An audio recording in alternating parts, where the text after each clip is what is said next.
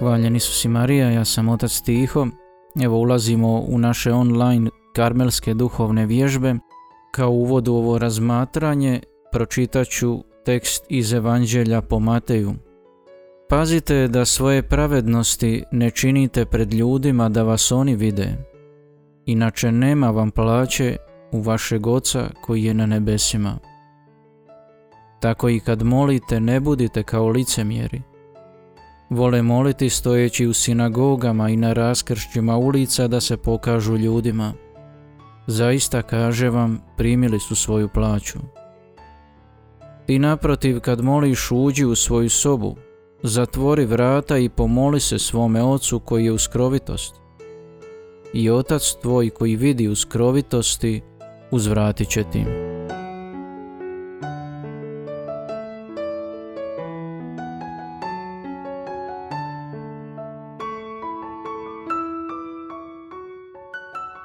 Sveta mala Terezija jednoga dana je upravo ovo povjerila jednoj od novakinja Karmela u Liziju. Ovako ona kaže Mi nismo sveci koji oplakuju svoje grijehe.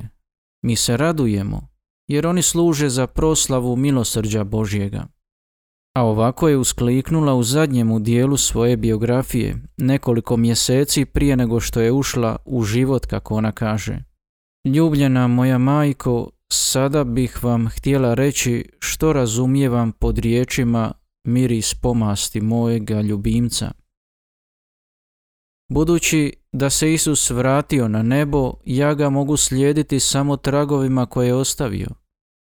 A kako su ti tragovi svijetli, kako li su mirisni, treba da samo bacim pogled u sveto evanđelje. Odmah udišem divne mirise života Isusova i znam na koju stranu treba trčati. Ne težim za prvim mjestom, nego za posljednjim. Umjesto da idem naprijed s farizejem, ja ponavljam puna pouzdanja poniznu molitvu carinika. Ali nada sve nasljedujem primjer Magdalene, njezinu divnu ili bolje njezinu zaljubljenu smijonost koja očarava srce Isusovo, a zavodi moje. Da, ja osjećam kad bih imala na svojoj savjesti sve grijehe koje se mogu počiniti, bacila bih se slomljena srca od kajanja u naručje Isusovo. Jer znam koliko ljubi rasipnog sina koji se vraća k njemu. Dragi je Bog do duše u svom susretljivom milosrđu očuvao moju dušu od smrtnoga grijeha ali to nije razlog zašto se dižem k njemu s pouzdanjem i ljubavlju.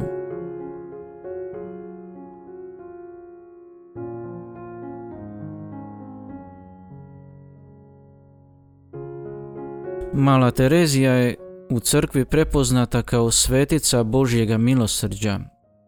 Govorila je, on mi je dao svoje neizmjerno milosrđe. Već nekoliko desetljeća njezino poslanje je da sve više upoznamo i zavolimo Božje milosrđe. Tako da mu se sve više i više predajemo, sve dublje u svome srcu i u svim prilikama našeg svagdašnjega života. Živeći u potpunom predanju Božjemu milosrđu, Isus će uzeti naša srca i ujediniti ih s onima naše braće i sestara, i mnogi drugi karmelski sveci i likovi su nam pokazali snagu Božjega milosrđa ne samo u svojim spisima, nego u svome životu. Tijekom ovih korizmenih duhovnih vježbi čućemo svjedočanstva njih šestoro. Svete Terezije Avilske, svetog Ivana od križa, brata Lovre od uskrsnuća, svete Terezije od djeteta Isusa, svete Elizabete od trojstva i jedna svetica koja i nije toliko poznata kod nas, to je mala svetica Čilea, sveta Terezija od Isusa ili kako još zovu sveta Terezija od Anda.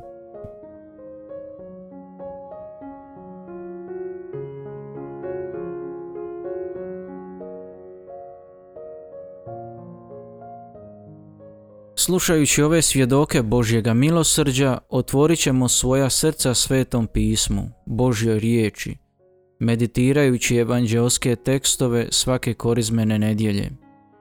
Ove godine slušamo tekstove iz pera najboljeg svjedoka i mogli bismo reći slikara Božjega milosrđa, Svetog Luke, kojeg možemo tražiti i da nam izmoli duha svetoga, tako da bismo još više otvorili svoja srca iskustvu Božjega milosrđa.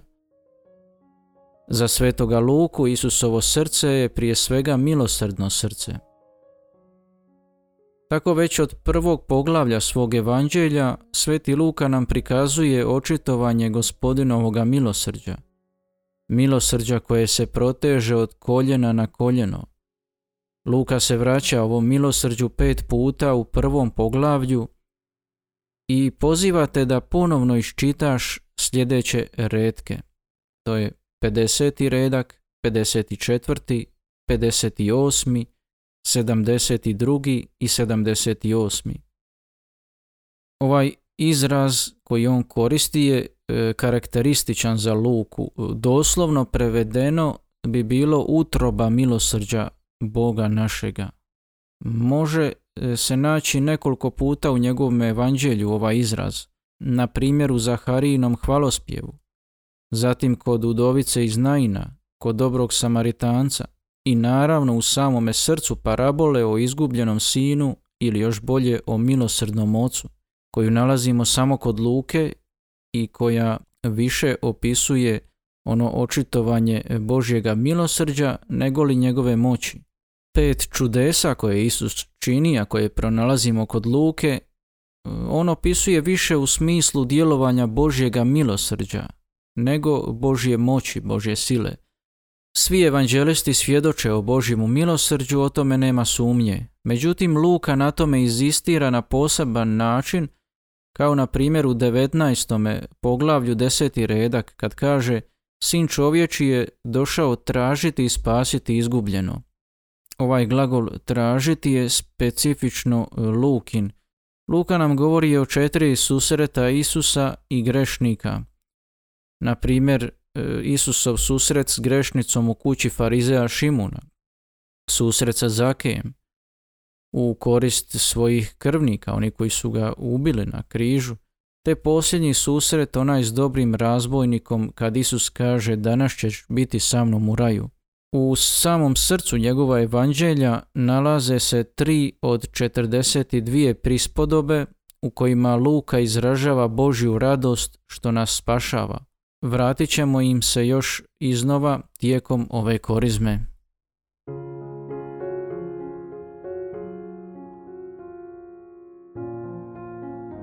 Predlažemo da od prvih dana korizme uđete u molitvu kao što nas sam Krist poziva. Ti naprotiv kad moliš uđi u svoju sobu, zatvori vrata i pomoli se svom ocu koji je u skrovitosti. I otac tvoj koji vidi u skrovitosti uzvratit će ti. Što će nam to dati naš nebeski Otac, nego li da dublje kušamo milosrđe koje nam daje njegov sin Isus. Ako želimo iskusiti ono što nam Otac želi dati, zamolimo ga prije svega za buđenje e, duboke želje za njim, jer kako je Terezija dobro izrazila u svom prikazanju milosrdnoj ljubavi, kad kaže što nam više želiš dati, to nam veću želju ulijevaš. Također možete moliti molitvu svetoga pape Ivana Pavla II. izrečenu prigodom posvete bazilike svetišta Božjega milosrđa u Krakovu. Ovako ona glasi Bože, oče milosrdni, koji si svoju ljubav objavio u svojem Sinu Isusu Kristu i nanovo izlio na nas u duhu svetome tješitelju, Povjeravamo ti danas sudbinu svijeta i svakog čovjeka. Prigni se nad nas grešnike, izliječi našu slabost, porazi svako zlo. Učini da svi stanovnici zemlje iskuse tvoje milosrđe, kako bi u tebi, Bogu jednom i trojstvenom, našli uvijek izvor nade. Vječni oče, po pregorkoj muci i uskrsnuću svojega sina, smiluj se nama i cijelom svijetu. Amen. Tijekom ove korizme također možemo svaki tjedan ili svaki dan moliti čin prikazanja milosrdnoj ljubavi Svete Terezije iz Lizijua ili Maloj Terezije, koji ćemo produbiti još u četvrtome tjednu. Ovako glasi ta molitva. Da bih živjela u činu savršene ljubavi, ja se prikazujem kao žrtva paljenica Tvojoj milosrdnoj ljubavi. Moleći te da me spaljuješ bez prestanka, puštajući da mi dušu poplavljuju valovi beskrajne nježnosti koji su zatvoreni u tebi. I da tako postane mučenica Tvoje ljubavi, o moj Bože. Neka to mučeništvo, pošto me pripravi da se pojavim pred Tobom, učini napokon da umrem i da se moja duša nezaustavno vine u vječni zagrljaj Tvoje milosrdne ljubavi. Hoću, o moj ljubljeni, da ti pri svakom kucaju svoga srca obnovim ovo prikazanje bezbroj puta, sve do časa kad sjene iščeznu, a ja ti budem mogla ponavljati svoju ljubav u vječnom gledanju licem u lice.